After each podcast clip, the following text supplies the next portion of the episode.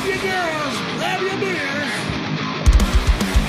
Hey everybody, this is Charlie from Anthrax, and you are listening to today's Boondoggle. This is Mark Metcalf, and you are listening to today's Boondoggle with Bailey on Domain Cleveland Radio. You're listening to today's Boondoggle with Bailey on Domain Cleveland Radio. Yes, Kato Kaelin listens to this all the time. Welcome to today's Boondoggle. Now here's your host.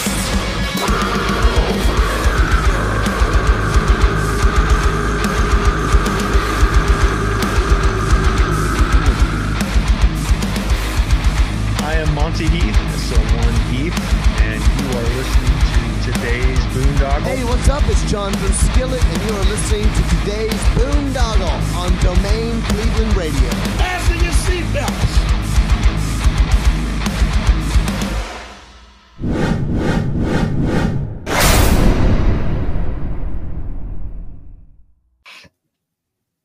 What's going on, everybody? It's Bill Bailey with today's boondoggle. And uh, real quick housekeeping note if you are watching us on YouTube or uh, Rumble or BitChute or Odysee, please hit that follow and subscribe button. And if you're listening to us on Spotify or Apple, Google, and whatever podcast platform you use, please hit that follow and subscribe button so we can continue to bring you conversations like uh, I'm going to bring you today. We are talking with Miss Naomi Grossman. How you doing? I'm well. How are you? Good, good. Now, uh, we we just recently got to meet at the uh, Cinema Wasteland uh, here in the Cleveland area, uh, and uh, uh, it was really good to meet you in person and talk with you and pick up, you know, some some of your work that is near and dear to your heart, which I got to to enjoy that I want to get into with you. But usually, when I have people on for the first time, I like to get a quick background. So, uh, originally, what did you want to be when you grew up? An actress. Always. Always. I think for uh, like um uh, five minutes maybe I I considered being an astronaut, uh, but you know then they told me there would be math involved, and so I was out. So that made it very easy, very simple. yeah, yeah, exactly. And then, um, I mean, little bit, you know, you've you've got, uh, you know, quite a sense of humor too, as I've, uh, you know, enjoyed watching some of your YouTube skits and watching your uh, the DVDs I picked up. But um, what was uh, like childhood like when you knew that you know acting and entertaining was something that uh, you were going to go for? Um, you know, my my dad was an architect, and we lived in this um, very cool kind of mid-century modern home uh, that had like li- little, um, for lack of a better word, well, I think he would probably call them decks, but I called them stages off of each of the rooms. So, um, you know, again, it's all about perception, right? I'm I'm Yeah. A born performer, so I saw a stage, but anyone else would think that was called a deck. Uh, but yeah, from a like forever and ever, I would just, you know, I'd be on my stage performing for the, you know, chick, chipmunks and squirrels, um, and occasionally somebody who might drive by. But um, yeah, I mean, I'm just, it's kind of who I am. Like I was just born this way. Um, I kind of often joke it's almost like a- akin to being gay. Like I could, I, I've tried to pray the actor away, but it doesn't doesn't work. like this is who I am. It's part of my personality. It's it's I'm the number seven on the Enneagram. I'm a performer through and through, and it just is what it is. I mean, I'm very lucky that uh, you know I now have an audience uh, that is not, ex- uh, you know, um, just squirrels and chipmunks. Uh, I'm really thankful to have you and, and others watching. Uh, but honestly, it wouldn't even stop me. Like I would probably still be performing, um, even without an audience.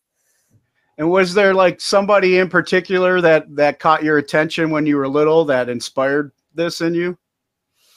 Um, well, I was very lucky in that, you know, I mentioned my dad was an architect, so you know, he's an artist. Uh, my mom's a pianist, so I think they always sort of understood what it was to be have kind of an artistic calling.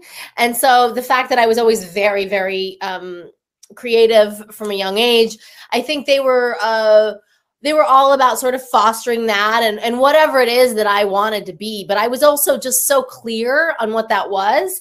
I really didn't give them much choice. Like it wasn't like um it's not like they were like, oh, let's steer her towards Dr. Lawyer. Like Dr. Lawyer wasn't even on the table, you know. So they kind of I didn't give them a whole lot of choice. I think um but I mean what I'm trying to say is my parents were both very very um uh supportive uh in my endeavors but also because of that I think they were um really good about you know driving me to acting class and and when I wanted an agent and and, and wanted to work in film and television and commercials um, locally. They they uh, made sure I, I I found the best resources to do that. So yes there were absolutely people along the way. There was a I mean my acting coach my very first acting coach in Denver Colorado to this day I'm still in touch with um so but but that was again I mean and I'll give him a shout out. Uh, not that anyone's necessarily listening or watching that would is looking for an acting coach in Denver, uh, but you never know. His name is um, Paul Rohr. Um, to this day, he's um, you know he he was definitely very influential, as were many other teachers. I was I was involved with a little children's theater company called Kid Skits. To this day, the kids that I did Kid Skits with are still at it. Like you know, my friend Vargus Mason is up at the comedy store, killing it every Friday night. He does voices for Pixar and um, Netflix and you name it. Um, my my bestie Marcus Folmar has he's literally pulled o- over every single uh, sitcom star on television. He's the consummate, co- uh, you know, cop and bailiff on TV. Um, I'm trying to think of some of the others, but I mean, there's like a whole bunch of us who still to this day, it's like we caught the bug together and we're still at it. So Nice. anyway, the, the point is, yes, there were many, many people along the way, um, but I, it's really my folks, I think, that I have to thank for for for seeing me, acknowledging this this uh, this um, um, you know uh, the desire uh, in within me, and and um, you know feeding it. And then you mentioned so uh, Denver is where you grew up at then, Yeah. And then um, that's that was what I was going to ask. Like, so out there as you were growing up in Denver, the uh, you found an acting coach, a- and uh, I mean, were you involved in like school plays and stuff like that? And then Yeah. Yeah, Right. I anything and everything that was um and actually a lot of this is actually in the third show which you haven't seen um American Horror Story but it, it there's a trifecta um and uh, you're just missing that last bit but um and it's not to say that there won't be a fourth for sure but um for now there's just the three um the it's just this third one hasn't been shot yet. We're uh uh, we've only just done a run in in Los Angeles in June, and we'll um, pick it up again in New York off Broadway in January. But um, uh, to answer your question, uh, yes, I did all the things. I did, you know, school plays. I I I went went outside of school. I thought I was a little too cool for school, so I did, um, you know, regional theater, um, children's theater. Um, I got a, got myself a, an agent and did you know whatever film and t- TV was coming through town. wasn't a lot, but you know whatever there was, I was I had my hand in. and what what age was this where you uh, you know you got the agent? Um, you know 13, 14, 11, 12, 13, 14. I got my SAG card on my 15th birthday. Nice. Um so yeah. yeah. And then what? So uh, when was your like? I mean, you did a lot of like school performances and and and uh, what was your first like on film gig that you you did?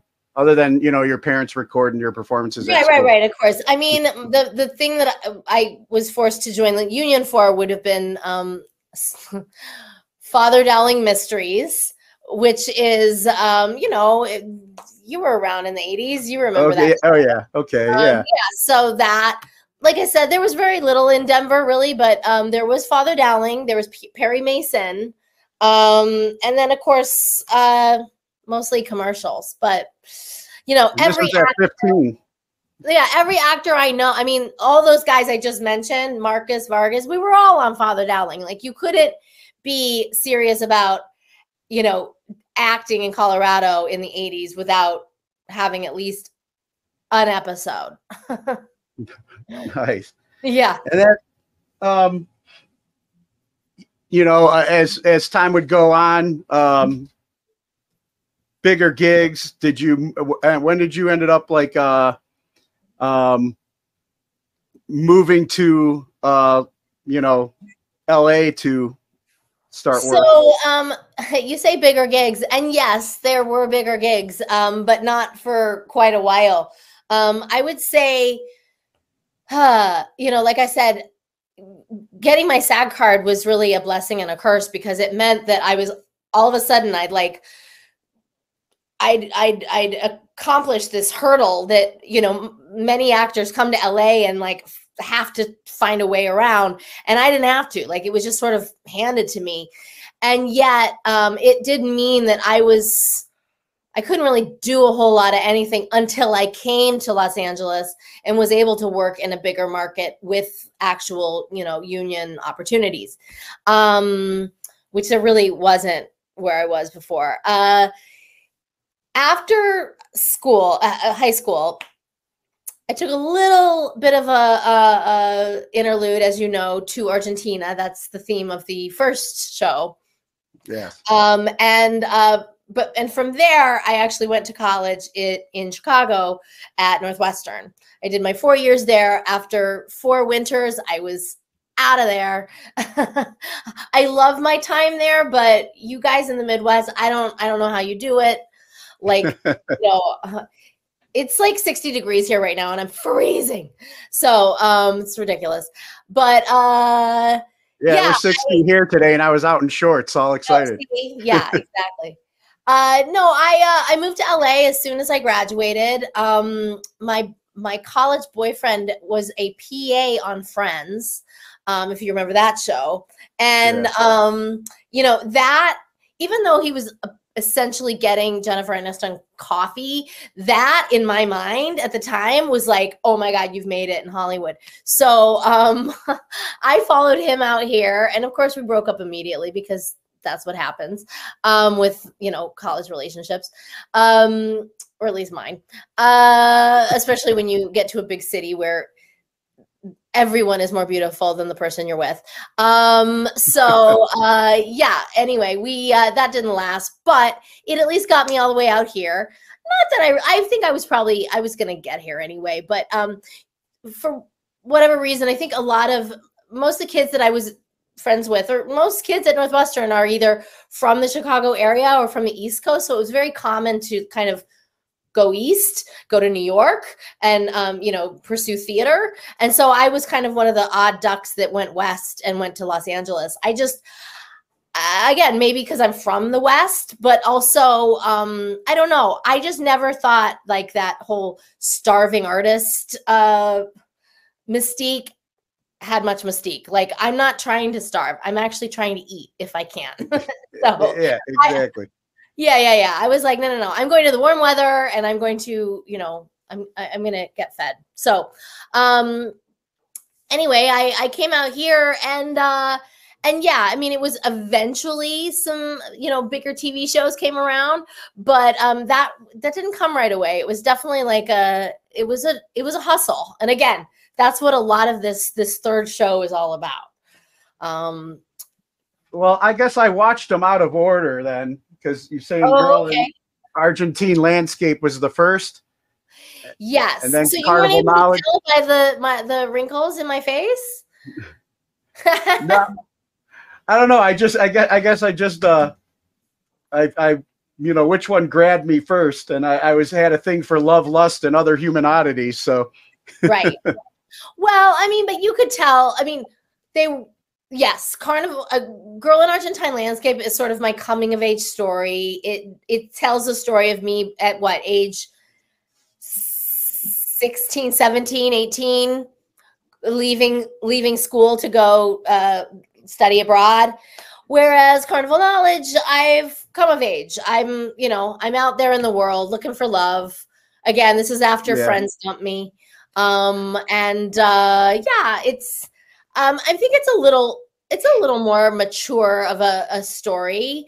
Um, you know, the first is quite innocent. It's quite, you know, I have my first fellatio. Um, whereas uh you know so you, you don't have to be a rocket scientist to kind of figure out with the order but um I yeah think- i mean I, after i watched you know the the second one i was like okay i i, I uh I, I got that the story you were telling was you know when you were younger and everything but uh i guess i should have asked you like if they that because i didn't know it was going to be a, a trilogy and you know that you have a another one out now but uh well but the American- beauty of it is they you don't have to watch them in order per se. I mean that's the order in which the stories go that's the order in which uh they were produced. Um this third one uh you don't need to have watched the first two. I think you will probably get uh, you know special satisfaction out of the third having seen the first two. But um yeah. And i mean this this third one uh it obviously it takes us up to present day. Like we get to meet me you know post pepper um from american horror story. But it's uh it's it also starts with me in first grade so you know which is something we didn't see in the other two. Um it's uh it's my history of hustling. It's sort of um it, it takes me from you know like i said from a very young age hustling to now. Well, I want to talk a little bit about the the ones I have seen uh, so far because, so I mean, part of that hustle, I guess, is you know you put together your own little uh, uh, entertainment group to to put these out, right? Or you right partnered there you the people- go yes So like, uh, is Red Meat Entertainment your specific? That's you. All right. me that's just me it's Okay. you know it's confusing like i have to you know people are like looking for the llc and i'm like it's nothing it's literally a name i gave it because it looked it does it looks more real if it's if there's an you know it doesn't say naomi grossman you know but you were you know so you you you uh you know and we'll talk about what you the stories that you're telling here but as you mentioned you know you move out to to la you're trying to get gigs but obviously you're networking with a crew of people in the industry. You had somebody film this for you you had somebody doing the lights and and all that. So um what was it uh like you know networking and putting these uh friendships together being you know you know a stranger in that area. Well um you know you it's ah, yeah i mean you've got to figure i moved out here in 97 um the first one i produced in 2002 so that was five years worth of you know relationships.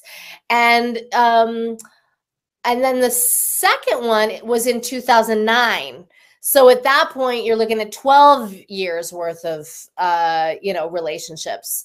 Um you know a lot of I think because I went to a pretty competitive theater school uh, where there were a lot of people, um, you know, wanting to pursue entertainment professionally, uh, you know, I, I think I was networking as early as college without even realizing it. You know, little did I know those kids, uh, like, you know, um, I don't know, Seth Meyers, who I was, uh, who was just a year ahead of me in school, or or Zach Braff, who was uh, my year, or um, I don't know, Zooey Deschanel, who who dropped out right after I graduated. Like these are all people that like I was in school with. So um, anyway, the point is, I, I think you know.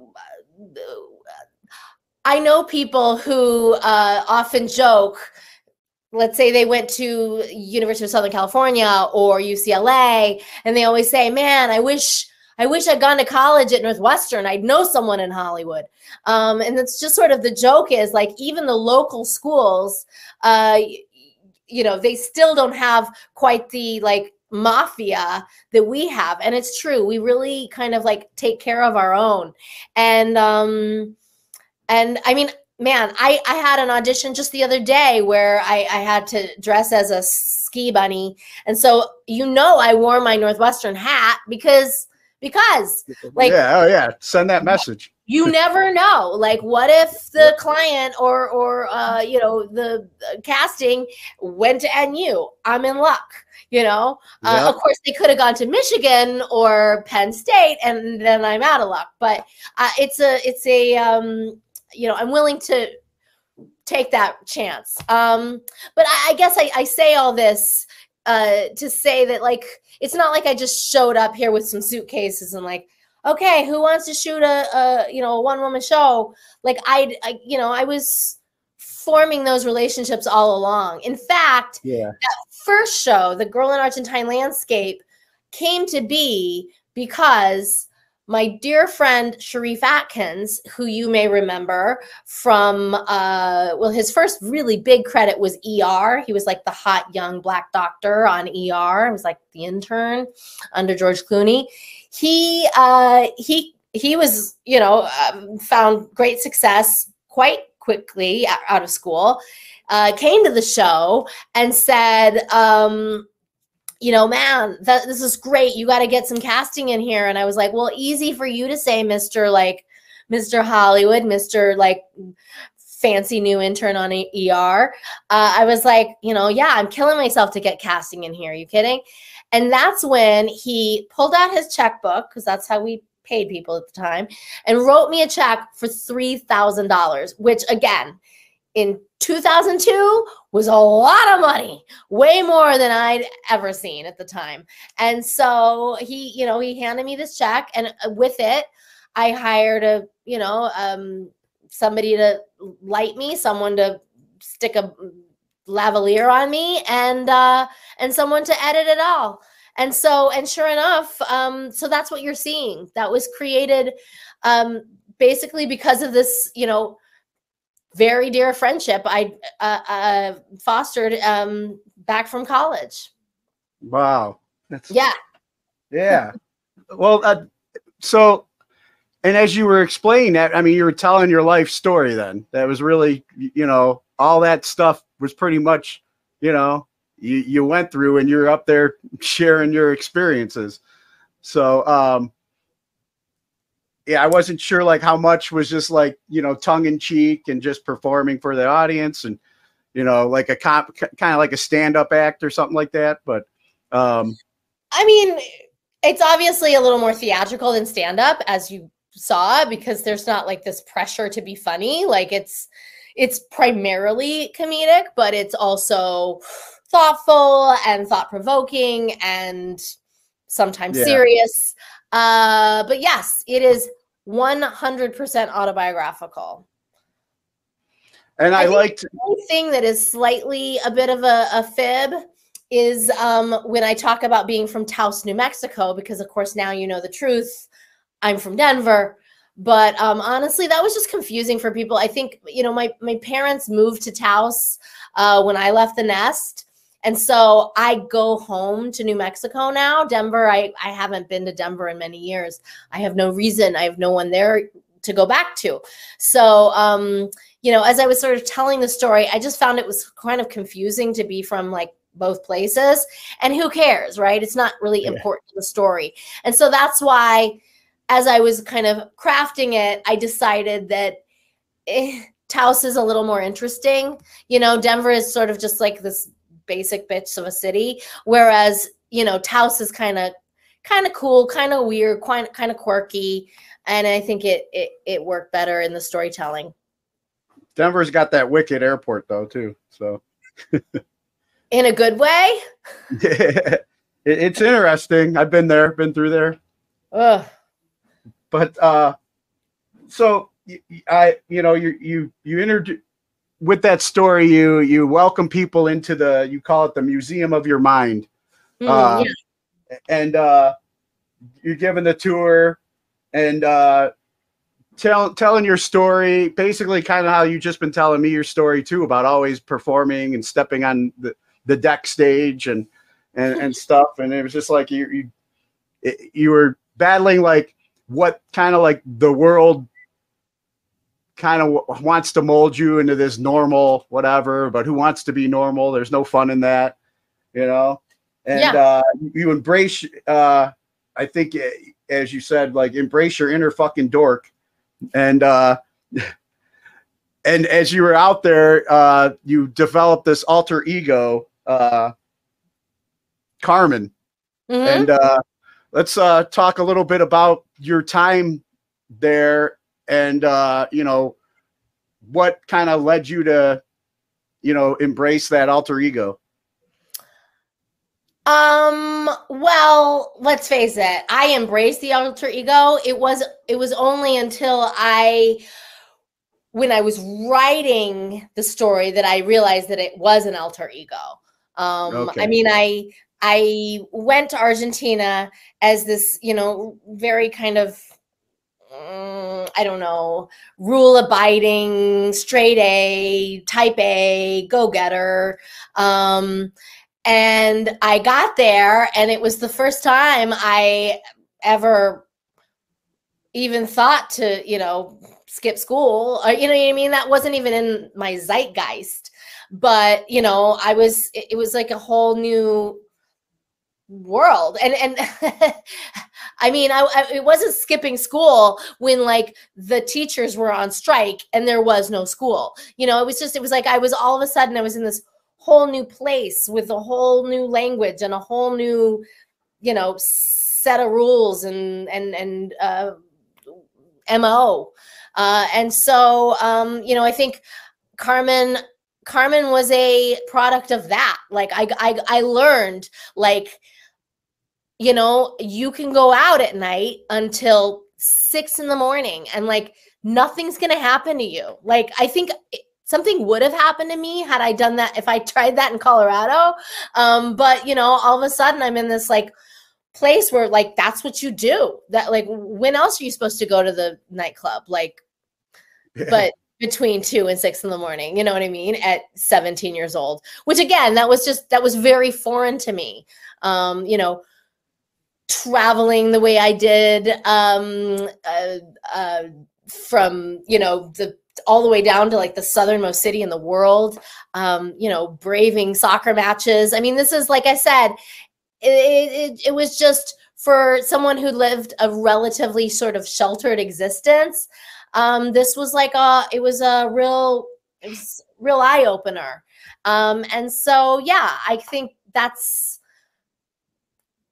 carmen Car- carmen mercedes my my alter ego just sort of was born out of that. And it was um it wasn't until i kind of came back to the us and to a curfew and to uh you know all these kinds of rules. And i realized you know you can never go home they say yeah, but um, yeah.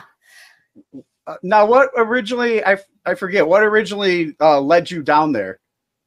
Uh, well, it was part of me my overachieving. I think I'd um, you know, I'd already gotten like I'd already accomplished like everything else in the yearbook. Um, I was already the star of every play. I was already the president of all the clubs. I was already I was like I'd really kind of taken over and I was over it. Like I just uh uh i i'd heard about this opportunity to to be an exchange student and that was not only yet another you know credit in my cap but it was another it was a way to kind of get out. I think i was i think i felt really um just you know i was definitely not one of those people that who say oh high school best years of my life. I was like no high school was like the worst. I, I it's like it has to get better from here. And it did of course. Yeah. Well, Thank it God. sounds like you know Carmen's was always inside you, and you got to actually let loose like a you know like a uh, uh, butterfly, you know, kind of coming out of a cocoon down there.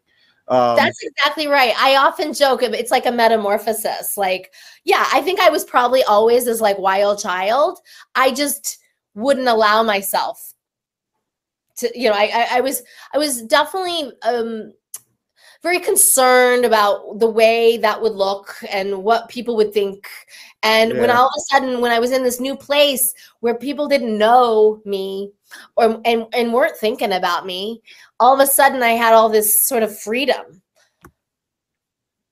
yeah, and you know what better place than for your your first uh, full fledged fellatio with uh, Fabio or whatever down there. Exactly. Yeah, yeah. So uh, Although that sort of ruined me for for quite a while. I think I, you know, I came home uh expecting everyone, you know, that's really where I kind of I feel like I kind of discovered boys. And then to come home where they don't all look like Fabio, believe me. Uh, I was kind of like, oh, uh. people Yeah, think yeah. I'm so shallow, and I'm like, sorry, you know. I, I mean, we all kind of are in a in a way, I guess. I mean, now dating apps are either like swipe left or right. You don't even really read the profiles anymore. You know, we're all visual no, people. I, need- guess. I need a dating app that's like exclusively for like Argentinians. Yeah, there you go. Like very specific. So yeah, so then you know, basically, like uh, I was, your inner Car- Carmen was able to come out. You uh, got to find more of yourself there, and then you said you came back to the states. Um, and obviously, uh, the choices aren't up to par or around here, but um, you didn't let yourself go back, right? You pretty much were Um, still developing and growing who you are from there. Yeah, I uh well I did actually. Right after college, I did go back and, you know, sow my wild oats, quote unquote. I think I just I wasn't done with it there. I was uh I was still kind of holding on. Like I feel like I felt I feel like I started like every conversation um in college with well in Argentina and I was just like the most annoying girl ever. Um and so I needed to kind of like get that get it out of my system. Um I went there again and and that's when I really actually kind of considered staying. Um and actually, oh, that's another sort of artistic license I took while I was uh, like with that show. Um, you recall at the end, my host mother says, you know, Naomi, go home. Uh, and the fact is, uh, she didn't actually say that, by the way. It sounds like I was like ousted from the country. Um, but I think it wasn't until my second time back that I really, really considered staying. I think when I went that first time, I think I was just, eh, I'm on exchange. I'm here for a year. It wasn't until I returned that I was like, but I could be here for longer. So I think, um, you know, like I said, I sort of combined those two trips in the one uh, for the for the shows for the sake of the show. Yeah. But I mean, what I was saying is like, you didn't go back to um, the woman you were bef- when you first got there. Oh Uh, no, the, the Naomi, the pre Carmen. No, once Carmen had been released, I think I was. I, I've just. I am this person now. Yeah. off to the races. All right. And that's kind of like, I guess, where the, the carnival knowledge story then picks up, right? Yeah, definitely. I mean, that's Carmen through and through. You know. Yeah. Um, uh, yeah, and yeah. whack and weenies, exactly. And then, uh, you know, uh, as you, I, I mean, as you already mentioned, I guess that that was the story you were kind of telling then with the, you know, the Love a Good Freak show, but like trying to find, you know, the dates that, but nobody compares to, you know, Fabio up here, you know, and, uh, and, uh, Yeah. it was like kind of like finding the right ones, like that, that endless search for, you know, finally trying to find Bigfoot or whatever, capture Bigfoot. You know, we hear the stories that they're out there, but you know, we just maybe see them on video occasionally. But um, Yeah, I I mean, listen, I- don't think it's it's not easy out there for anybody anywhere. Uh, No. But I think you know, single, you know, dating in LA is not for the faint of heart. It is uh, definitely a. Uh, it's there's a lot of you know what do they say? Nuts and fruits. There's a lot of freaks. It's a it's kind of a um i mean like i said before there's always somebody prettier you know so you can't compare in that regard. You're always Yeah. gonna be you're always gonna pale in comparison to like that girl or that guy you know? Um uh, and yeah, it's it is such a big city that it's easy to you know flake and ghost and do all those things that you know people just don't even do in Chicago. Like people, people there are like good folks, and and it's not to say there aren't good folks out here, but it's it's a lot easier to be an asshole. It's a lot easier to kind of disappear and just uh, in the into the you know millions and millions of others.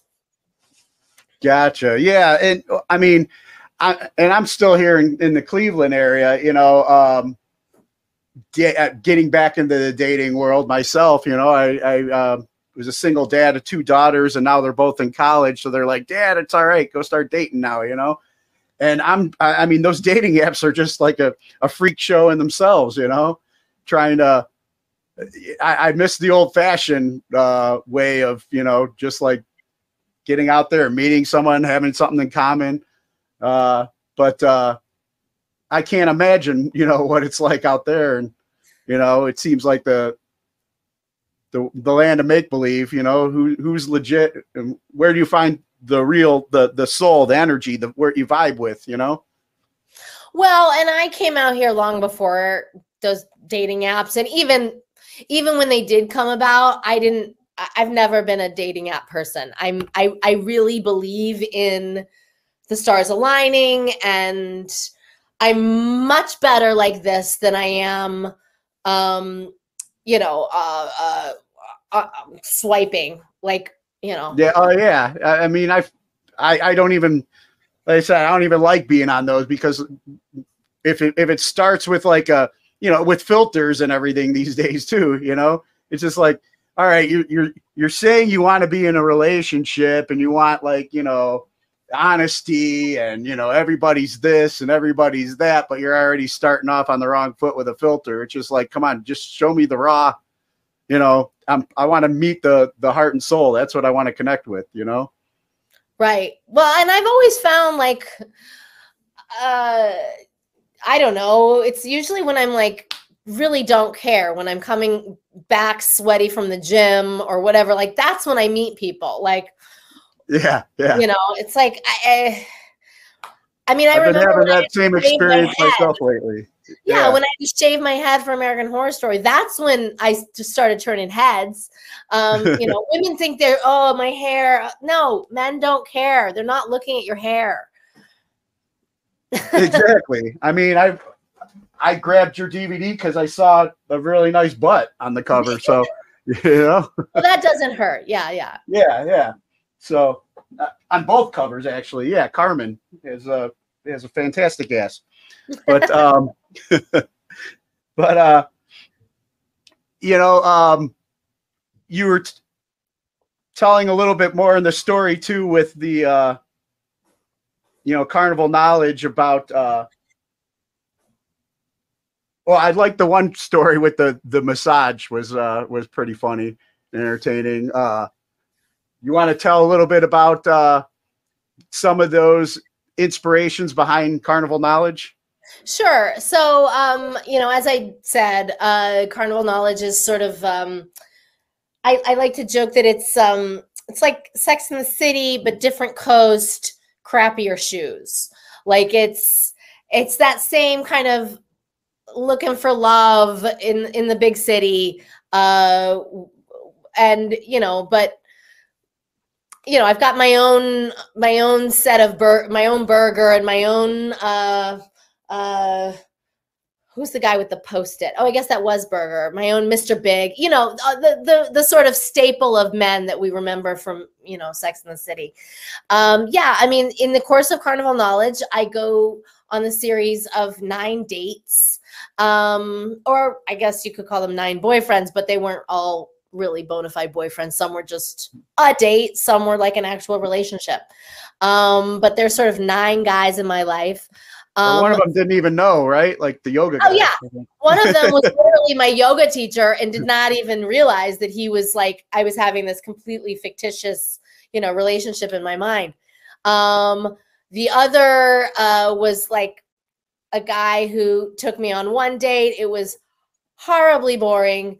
Then for our second date, he uh, he uh, instead of inviting me to dinner, he offered to let me cook for him. Uh, that was the end of that. Um, Like if it was already boring, and now I now I get to just go straight to like working for you, sir. No, thank you. Um, uh, uh, there was uh, t- Trader Joe. I don't know if you have a Trader Joe's out in Cleveland, but um, Uh, yeah, we do. yeah, it's a, you know a grocery chain. There was the you know the hot guy working the the ice the the the the um, milk cooler, you know, who uh, I, I again I sort of created this or developed this flirtation through the through the plastic slats of the um, cold freezer.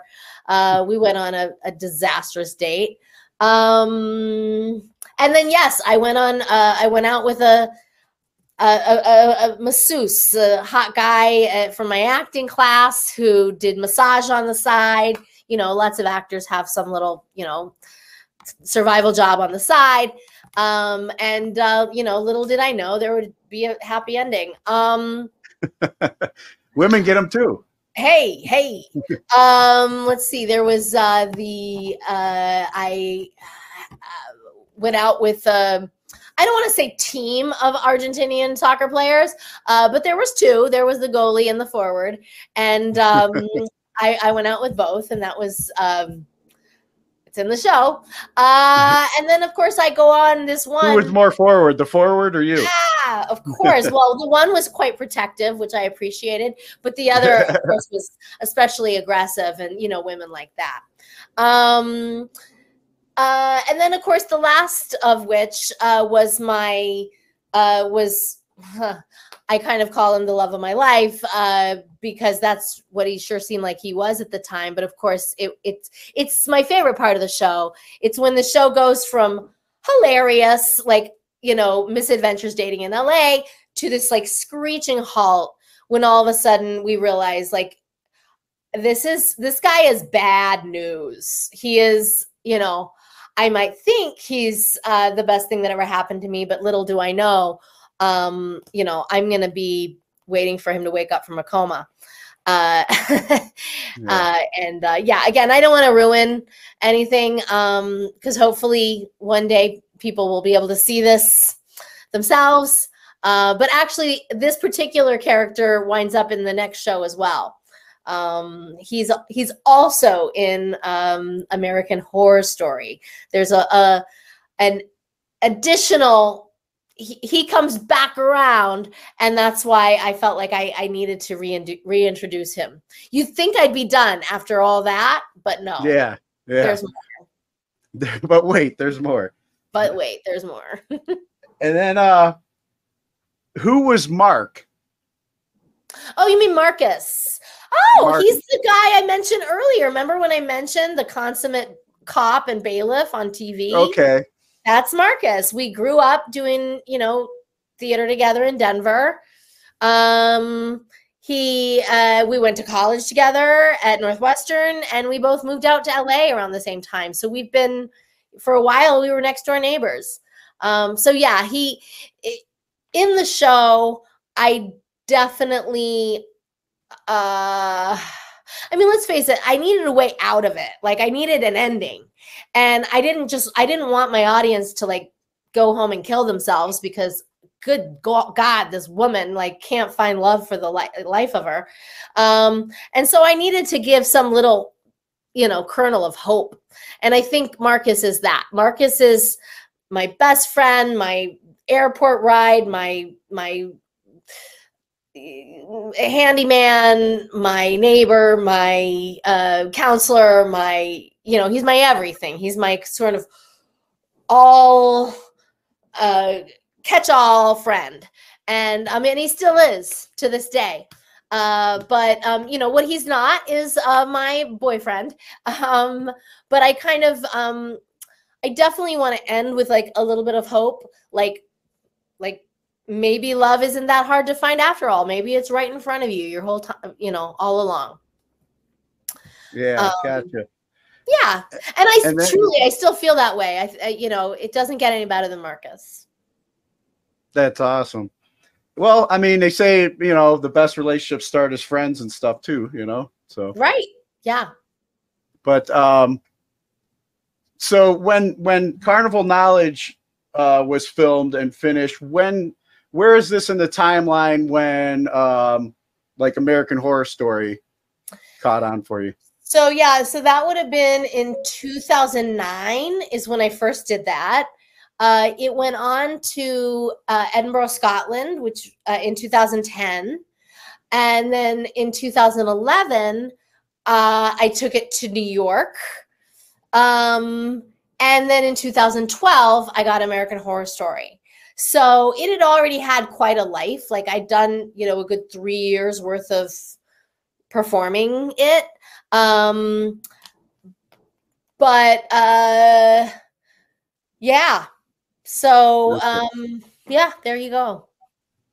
And then, um, you know, obviously the the the uh, character Pepper has has t- ended up taking off for you, but in this third one that I have yet to see, um, since it's called American Whore Story, I'm I'm assuming this is after, then or during. Yeah, it's bo- it's both. Um, Okay. We see me. Uh, it's just a different side of me. I think. Um, you know, I yes, I have you know boyfriend boyfriends throughout it, um, but it's not.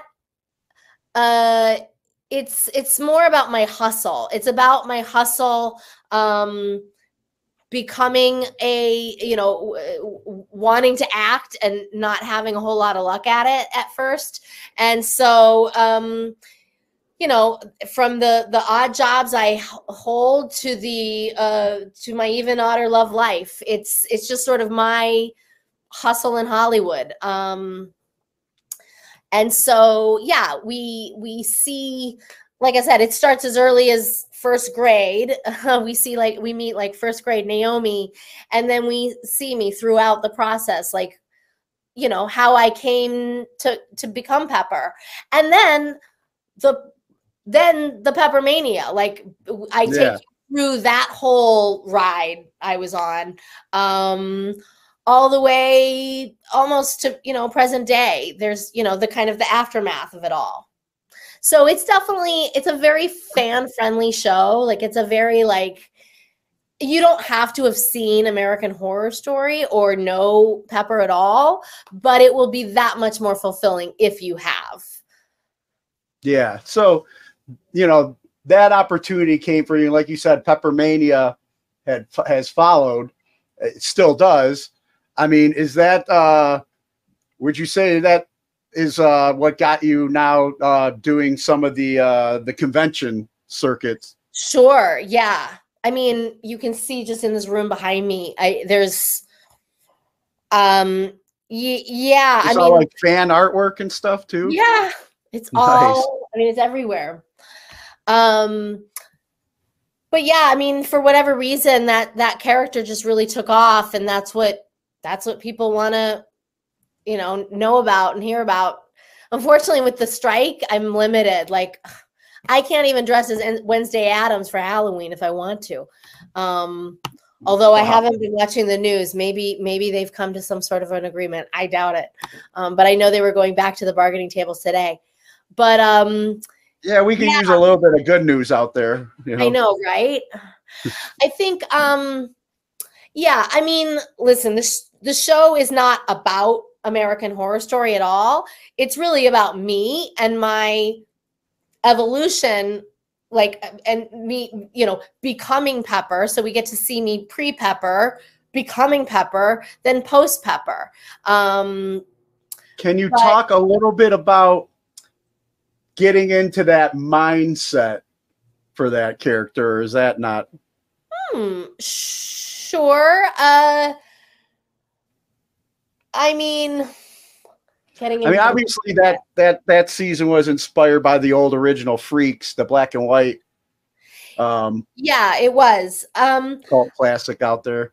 I mean, obviously that character is uh I mean, every actor has their own process. And I, for me, I tend to be a very physical actor. I mean, you know that from just having seen my solo shows. Like I'm Yeah, uh which I love it. ye- Those are the So- ones that really make you feel a part of or something with it. I feel.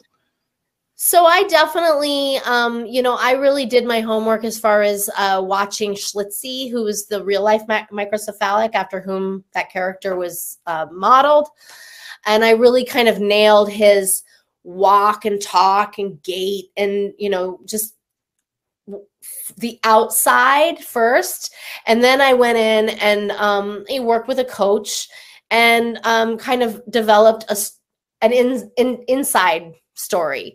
Um, because let's face it we all have an an, an interior life. Uh, you happen to know more of mine now having seen my show and having had this conversation. Um, you know you have an interior life i don't know a whole lot about other than you know you're in cleveland. And now i know you've got two da- uh, you know two daughters and they're in college and and you're back in the dating world. So but but the point is we all have an inner life. And Yeah. uh it's not necessary that we know them. You know what i mean? Like we can still go on to have a great conversation without me necessarily knowing your inner life. But you wouldn't be a full character if you didn't have that right? So Yeah. it was important whether or not the the audience was actually privy to what my inner life was makes no difference. What's important is that i have one. Like i need to know. Y'all don't necessarily. And that's Um, to so- help you you know uh portray right. the the to be a character so much character, better so not this like uh flat one-dimensional sort of it's not just shaving your head and then you know throwing a camera in front of you. Yeah. Right right. Exactly. And that's i think why uh peppermania took off so well too because it's like you make people feel something you know whatever that you know what that character was going through. It's like i felt you know your story watching you know uh carnival knowledge and uh you know carmen find her uh find her inner carmen Yeah. and uh but uh it, with when did the uh you know after you know peppermania takes off you're doing the uh what's your experience been like i guess on the uh on the uh convention um circuit. Now Uh, well um that all sort of came about yeah right uh, after asylum before freak show. And then of course after freak show it was like nonstop full time i want to say i went to like 44 comic cons in 52 weeks uh in 2016 it was which is more your hustle there too you know tough. your hustle oh my side. God yeah, Yeah. um and i mean it's it's you know it's slowed down a little bit since but i mean it's literally been like 10 year 11 years so like it should slow down. Like in fact the fact that i'm still doing that like the fact that i can go out practically every weekend and and it's it's amazing. I mean i didn't know this i didn't know conventions even existed. Um it's just not it's not something i would ever go to. So um but listen i'm not mad at it. It's i'm very thankful to know that that they do. Yeah, I uh me and my daughters are big fans. We hit a lot of the uh like the it used to be Wizard World that come through town and and uh in fact on my wall over here I got like pictures me and my daughters with whatever uh actor we decided we wanted. That's our family annual family photo is going to these things and getting the group professional uh photo. It's it was like uh it was during like it was weird too because it was during like kind of like a rough time in our relationship when uh, me and their mother separated, you know, where dad wasn't cool, but they had to be with me this week. And I'm like, well, we're to go do this. you know, and then it became like our thing. My girls totally love it, and it's like we we have to go all the time together. So it was a it, those events are like huge for us, and you know, it gave me the opportunity to get to meet you, which I'm happy to have done. I wish I would have sat down and talked with you more, but I got to know your story here. Uh, you know, uh, with eh, these DVDs, which now, I mean, would you say that the convention circuit helps you promote your this work a lot more? Yes and no. I mean, I'm sure I mentioned to you when you picked those up that like that is my those are my babies. Like I I don't have real babies uh because I have those. Like that's Yeah. you know, we all have um our priorities in life and um you know, my career has been number one, two, three, four, and five. Like, you know, having a family or even a relationship has been kind of far down there. Actually, I just saw um it was like some little reel of of Ali Wong. She said something like, "No one at you know, people ask me, how do you handle your career and family?" And she said, "No one asks men that." She's like, "Because they don't." Meaning like men don't manage both. Like they manage one you know?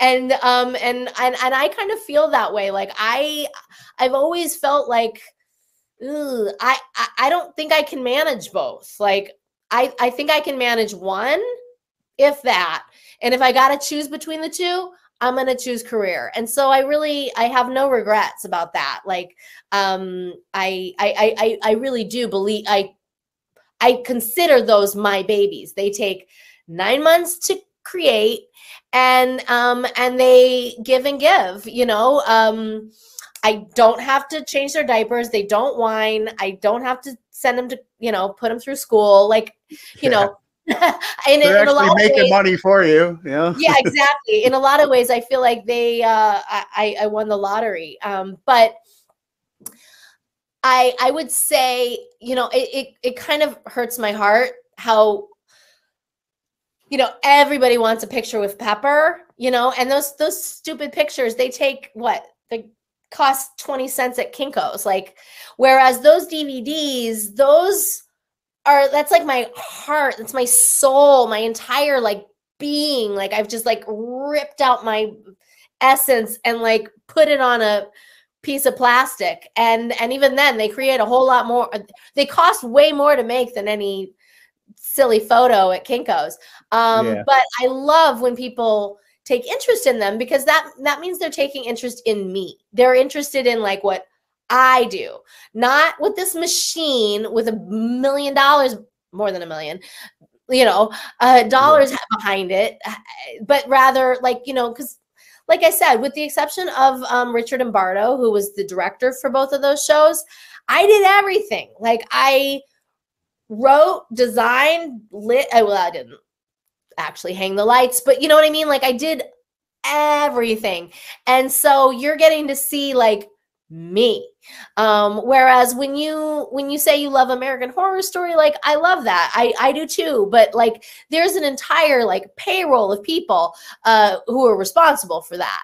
Like this is something that only i can take ownership of and so i i, I take it personally and i appreciate it.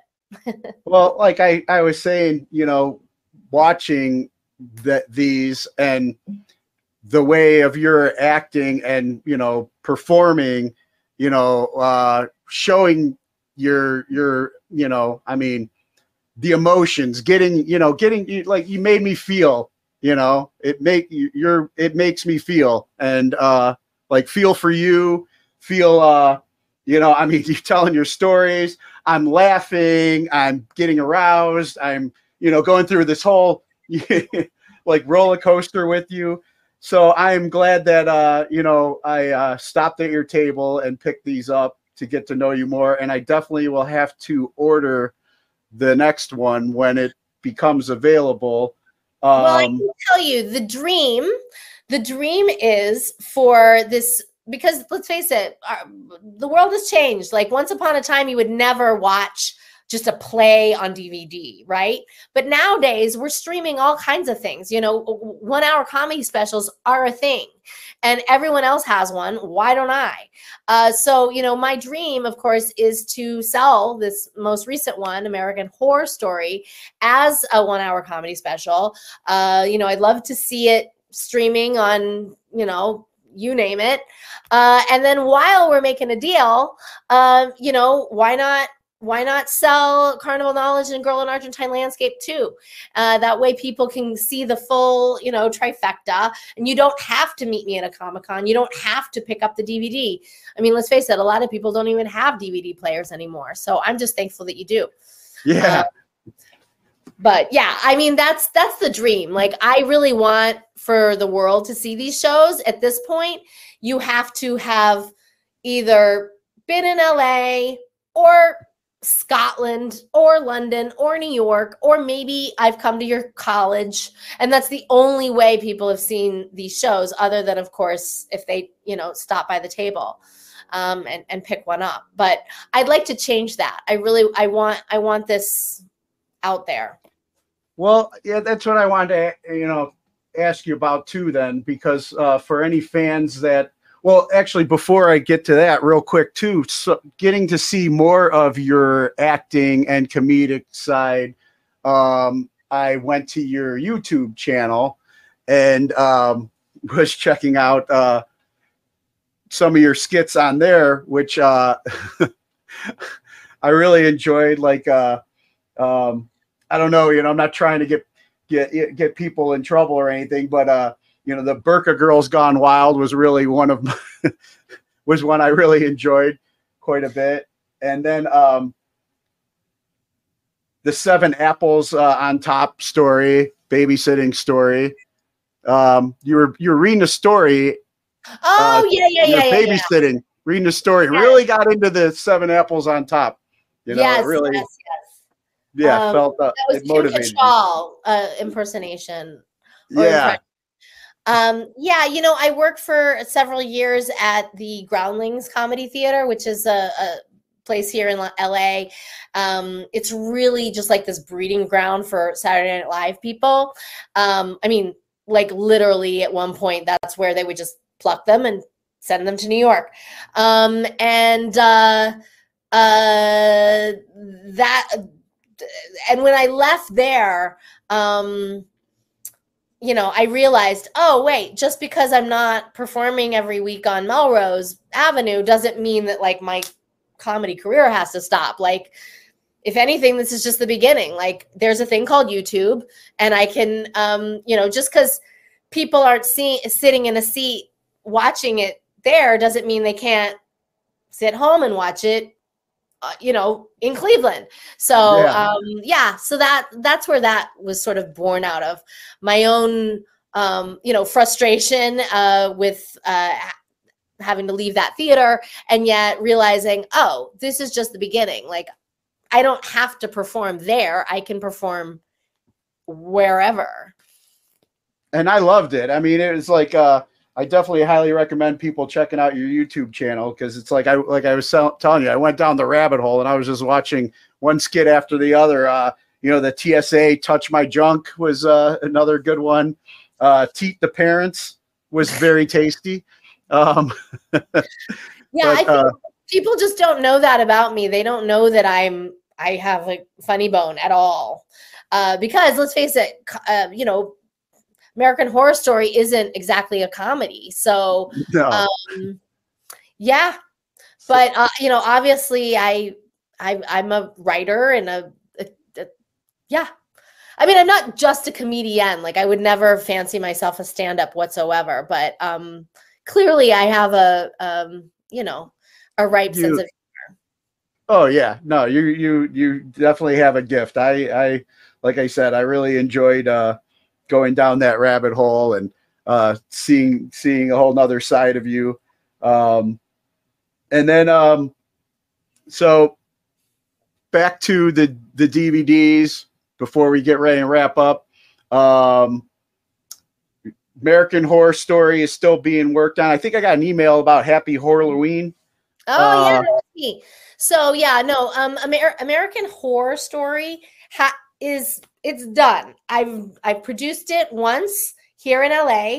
Um, it's gonna reprise again in my hometown, uh, which now you know is not really my hometown, but you know Taos, New Mexico, over the holidays, and then um, shortly thereafter we'll be headed to New York off Broadway uh, to do it there. So that's that's what's next for American Whore Story. Of course, you know, again, the dream is for a booker to come see it, you know, send it all over, and maybe it'll even come to Cleveland. Uh, um, from there, uh, maybe come back to LA, shoot it, then maybe interest a streaming service so that again maybe then you don't even have to leave the house and go to your you know the cleveland rep or whatever the the, the you know theater in town is uh, and you can just stream it on tv um, you know there's a million ways to skin this cat and we'll be excited you know excited to see which way it goes.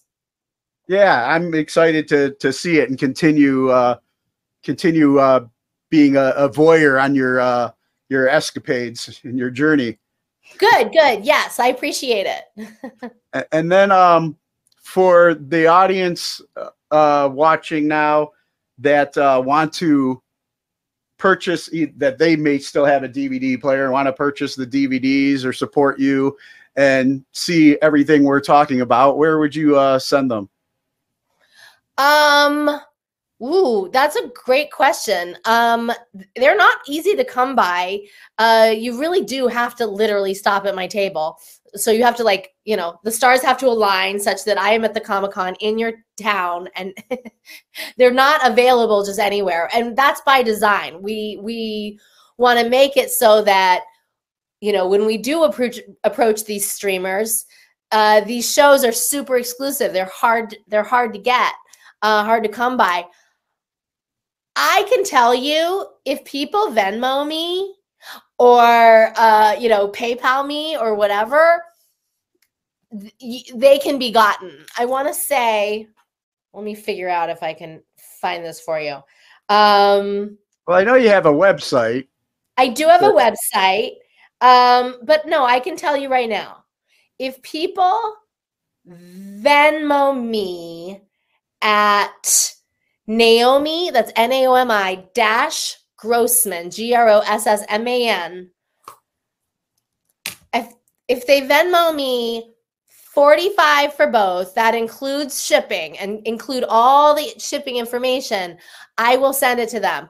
Or you can do PayPal, friends and family. My PayPal is at Naomi Grossman, all one word. Um, All right.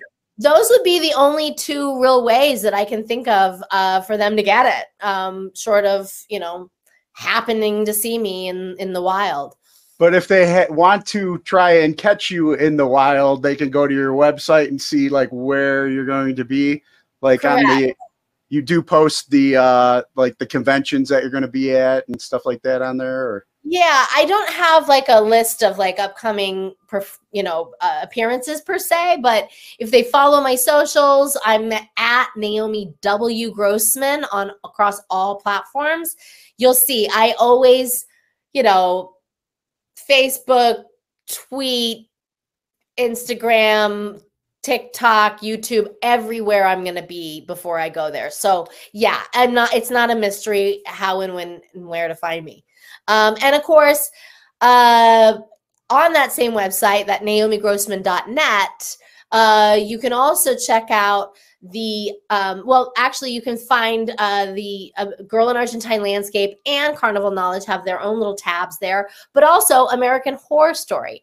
You can look up, um, in fact, it even has its own website, AmericanWhoreStory.com, and there you'll find. Um, not only uh, upcoming dates, the the the dates in um, New Mexico and New York that I mentioned, uh, but also we have some merch we've just um, released and all kinds of you know exciting developments. So um, yeah, it's it's not um, uh, it, it's not a secret.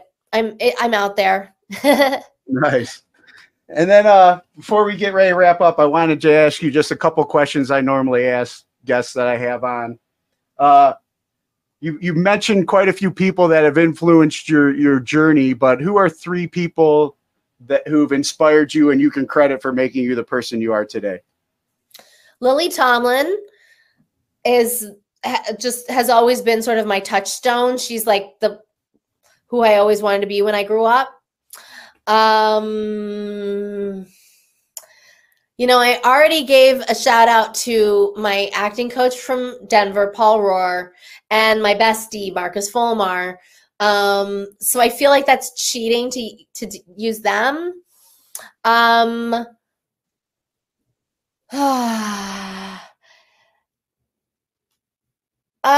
you know, my mom and dad. I hate to. Well, no, wait a minute. Um, I mean, can my mom and dad both be a unit? Um, yeah, yeah, yeah, they're both. Uh, I, I, I mean, I kind of gave them a shout out earlier too when I mentioned how kind of supportive they were of my my career. Um, they're both characters uh, in Carnival Knowledge. Well, in both of them actually, for that matter. But they get get a lot more. Um, a lot, especially my mom gets a lot of uh, uh, airtime or stage time, I should say, in um, American Whore Story. So um, more on them soon. Mhm. Um, uh, and honestly, I'm going to say Carmen Mercedes.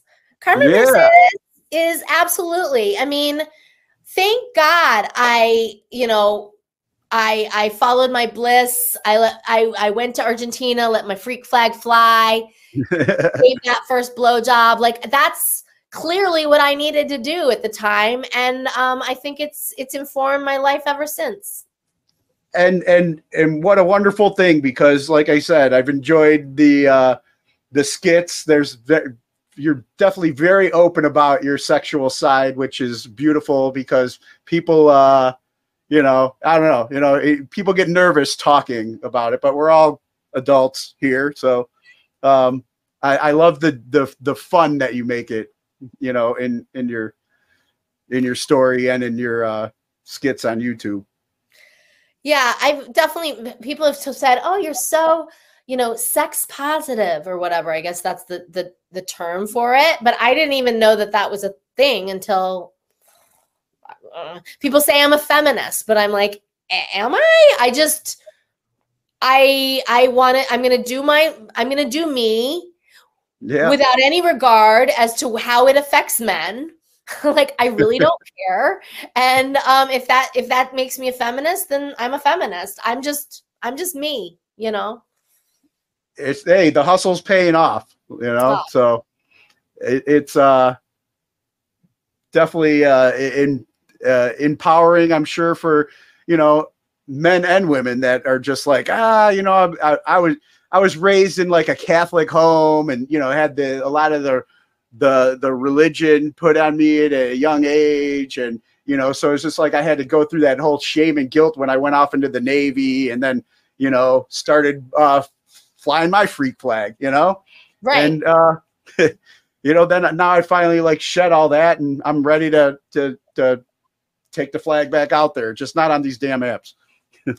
Right yeah no i'm telling you i got i i was on the apps for a minute uh and it's it's not for me. So just because that's what people are doing doesn't mean you have to do it. That's that's what i've No. learned. No. The more i'm learning to uh you know be in, in a in a place where it's like i'm taking care of myself and i'm loving myself and i'm accepting myself took me a little bit longer i guess you know but uh, better late than never.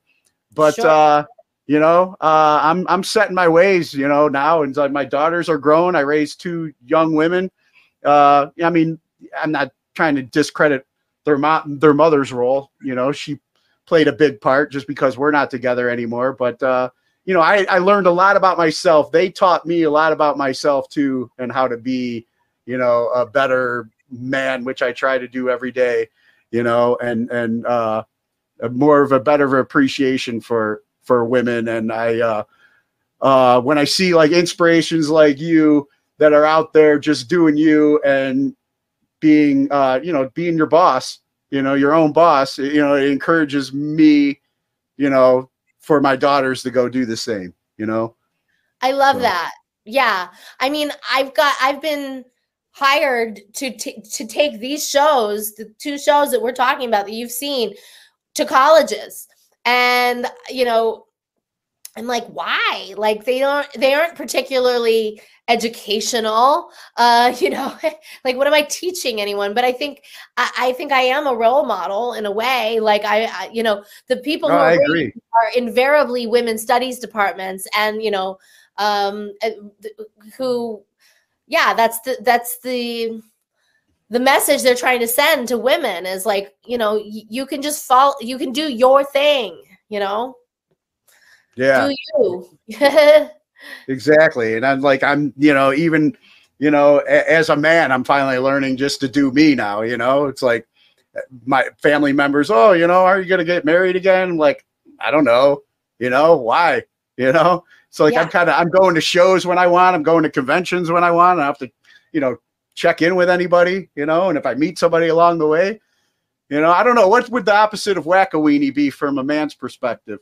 Um, i don't think it's um i don't think it's safe for uh youtube or Yeah. wherever this is um no i think uh yeah i mean trying on different hats, I guess. I don't know. yeah my you know my mom uh, again i'm not trying to ruin anything uh but because it's all in the the, the third show but boy i mean my parents got divorced after 44 years of marriage and uh, yeah i think my my parents felt that people would ask the same thing of my mom like you're 75 year, years old. Why would you want to get a want a divorce? And it's like because i i I don't want to.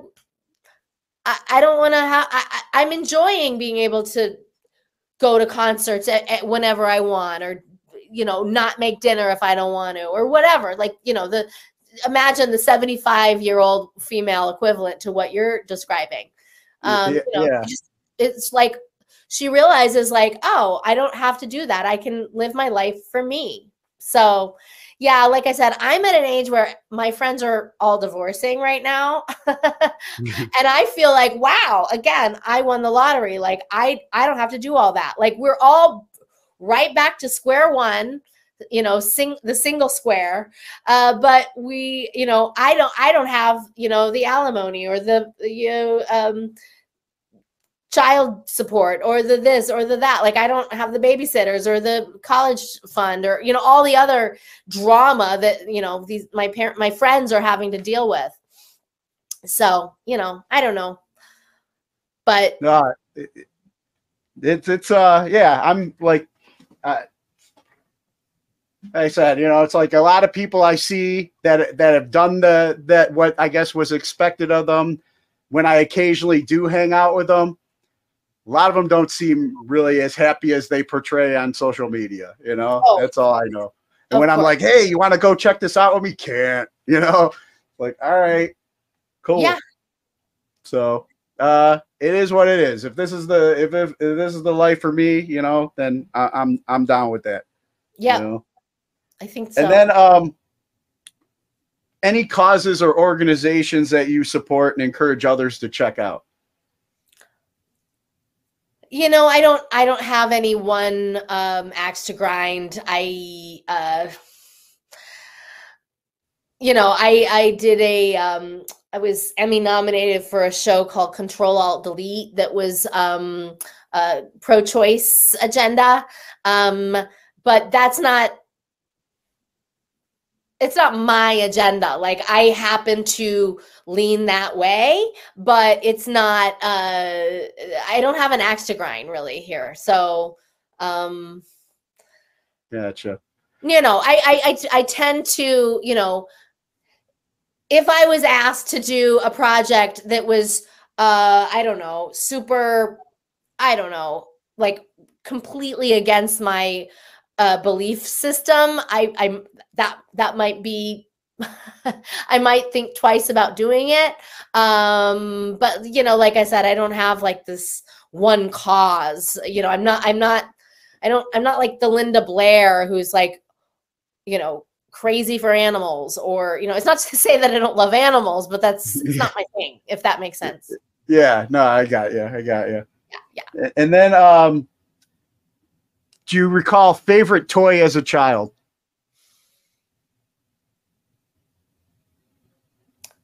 Um, I mean, I would say I'll my favorite. I remember there was a birthday present. It was just a big box of costumes. Um, it was just you know, grandma had gone through and put in you know hats and boas and you know just hand me downs from my great grandma or you know just stuff that Wardrobe for uh, your stage show. then. wardrobe and quite Yeah. honestly to this day like i mean i'm just showing you the the pepper art what i'm not showing you is the entire other side of the room that is wardrobe. I'm like i'm literally like a hoarder when it comes to to wardrobe.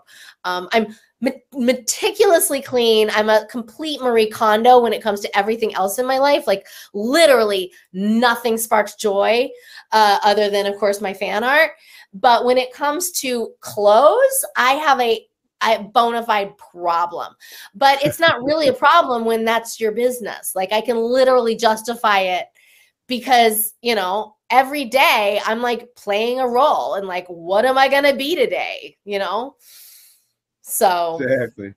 I actually just got a call back. Uh, it, it- notification popped up in my screen saying that I got a, a, a call back to pay play a ski bunny tomorrow. So, so I'm gonna. I'm thankful for that wardrobe because I got to go back and you know I got to go find a parka and, and some snow pants.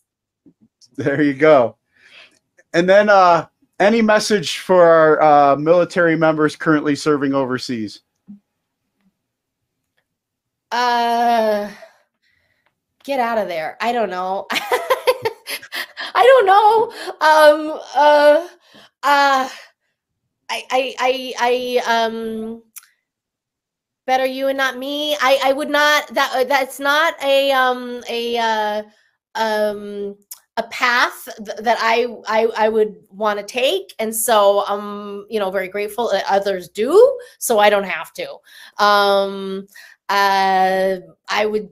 Uh yeah i mean the world is super crazy right now and um i would not want to be on those front lines of those the places where they are and so um i would just say you know be careful and and and god bless you Gotcha. Thanks.